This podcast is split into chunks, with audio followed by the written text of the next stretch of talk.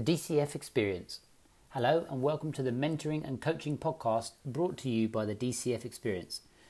I'm your host for today, David Fleming, and today's podcast is going to reveal more of my top tips for your recruitment development.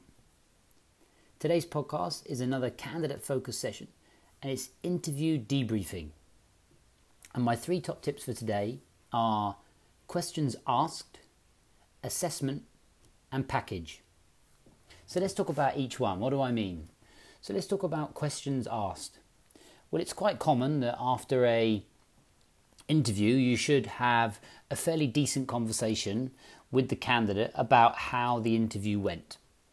Now, I've always liked to use forms where I can fill in and capture the same data for every candidate that I speak to for each stage of the interview process. Usually, you want to ask questions about the interviewer, the company, the structure, ask what sort of questions were asked at the interview, how they got on with the interviewer, whether they felt they answered the questions correctly, why they think they're right for the role, what they liked or didn't like about the interviewer and the company. It's really your opportunity to fact find and gather information about the interview. The benefit to you is that you can then pass this information on to future candidates if you've got more than one person interviewing for the same role. The second point is, second tip is assessment.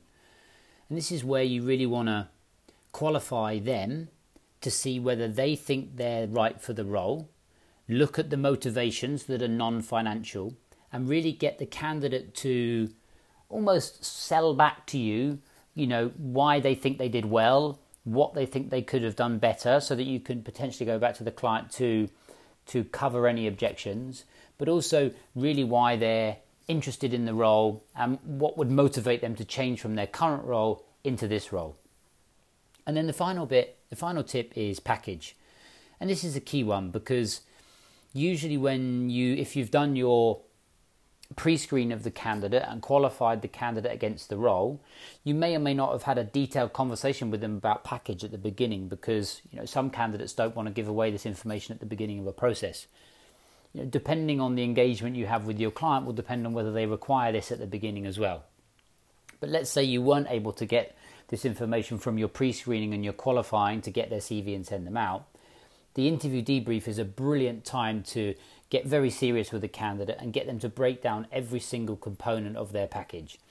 And the reason why this is really important is much like when you first do the pre screening for the first time, where it's a good 10 or 15 or 20 minute call, this conversation where you do the first interview debrief is an amazing time for you to capture their attention and capture all of the detail that you need so that you can reference it again when you do a second stage debrief and a third stage debrief, which I'm going to talk about in future podcasts. But it's very important that you use this as a way to say to them that you want to be able to capture this information because you can then have it on file. And also, the client is likely to ask you this after the first stage if it went well. I really help hope you found these top tips useful. Stay tuned for more of my mentoring podcast where I give away more information on my training philosophy, the three C's.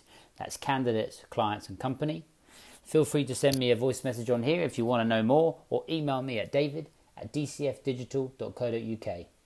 I look forward to providing you more content in the future.